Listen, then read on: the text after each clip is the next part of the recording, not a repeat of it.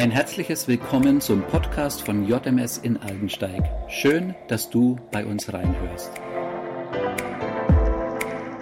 Hallo und guten Tag.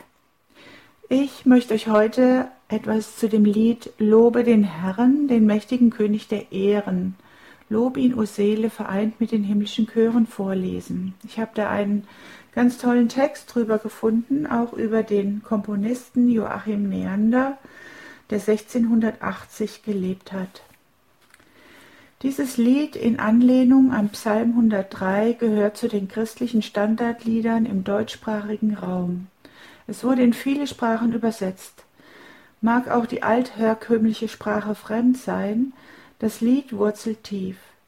Selbst Kirchenfremde singen es bei Gelegenheitsbesuchen in Kirchen, zum Beispiel bei Hochzeiten, Taufen, Kommunionen, Konfirmationen und Jubiläen, problemlos mit.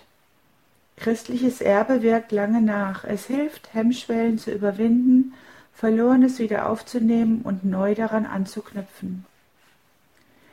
Das Lied stammt von Joachim Neander 1650 bis 1680, einem jungen Theologen aus Bremen.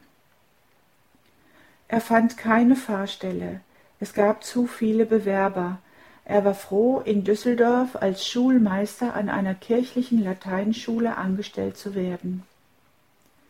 In dem nahegelegenen Düsseltal traf er sich außerhalb der Gottesdienstzeiten mit bibeltreuen Christen zu Erbauungsstunden. Die Gottesdienste müssen damals recht knöchern gewesen sein, die Predigten verkopft und zu wenig auf Christus bezogen. Wiederholt musste sich Neander wegen seiner Teilnahme an den außergottesdienstlichen Erbauungsstunden von, vor seiner kirchlichen Schulbehörde rechtfertigen. Man verdächtigte ihn, ein Sektierer zu sein. Schließlich wurde er aus dem Schuldienst entlassen. Arbeitslos kehrte er nach Bremen zurück. Eine Stelle fand er nicht. Lediglich der fünf Uhr Gottesdienst, den nur wenige Marktfrauen besuchten, wurde ihm übertragen. Bald darauf erkrankte er.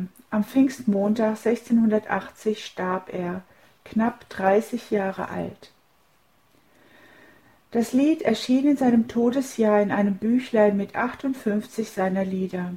Es verbreitete sich über die halbe Welt.